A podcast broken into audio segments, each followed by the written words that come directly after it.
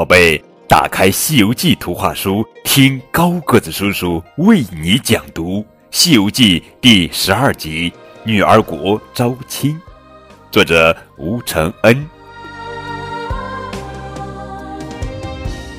这天，唐僧师徒来到一条大河边，让他们感到奇怪的是，河边摆渡的居然都是女人。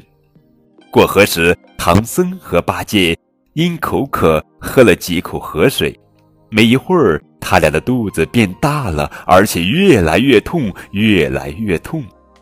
他们忙向路边的一位老婆婆打听原委，原来这里是女儿国，他们刚刚渡过的那条河叫子母河。女儿国没有男人，女人们长到二十岁，喝了子母河的水，就会生下女娃娃。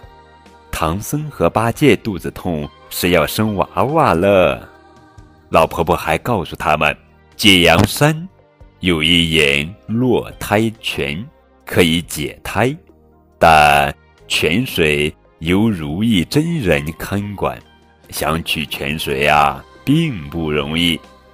悟空架起筋斗云来到解阳山，想不到如意真人竟是红孩儿的叔叔，他不肯让悟空。取泉水，悟空只得与如意真人打了起来。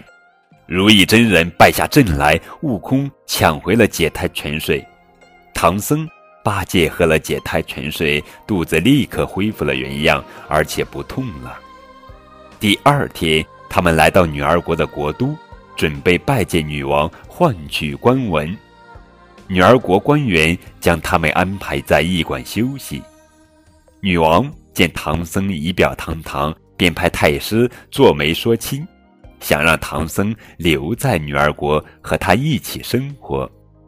太师来到驿馆向唐僧求亲，唐僧正想拒绝，不料悟空却一口答应下来。太师高兴地回宫复命去了。唐僧责怪道：“悟空好荒唐！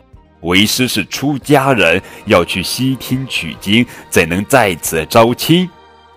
悟空却答：“如果不答应招亲，女王就不换官文。他们不是妖魔，徒儿不能用强，我们只能将计就计，想法脱身。”几天后，女儿国举国欢庆女王的婚事，女王亲自来接唐僧师徒入宫。喝过喜酒后，悟空对女王说：“请陛下将官文交给我。”我师傅留下与您一起生活，我们前往西天取经。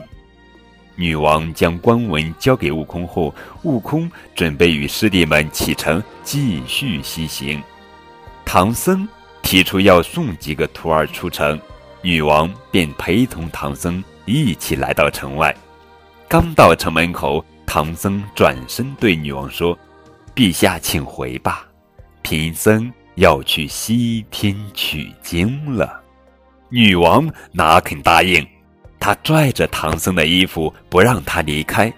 悟空使了个定身法，将女儿国君臣一行人定在原地。唐僧骑上白马，在女王的蒙蒙泪眼中向西走去。见师傅走远了，悟空吹了一口气，将女王一行人送回了宫中。接着。追上师傅，向西而去。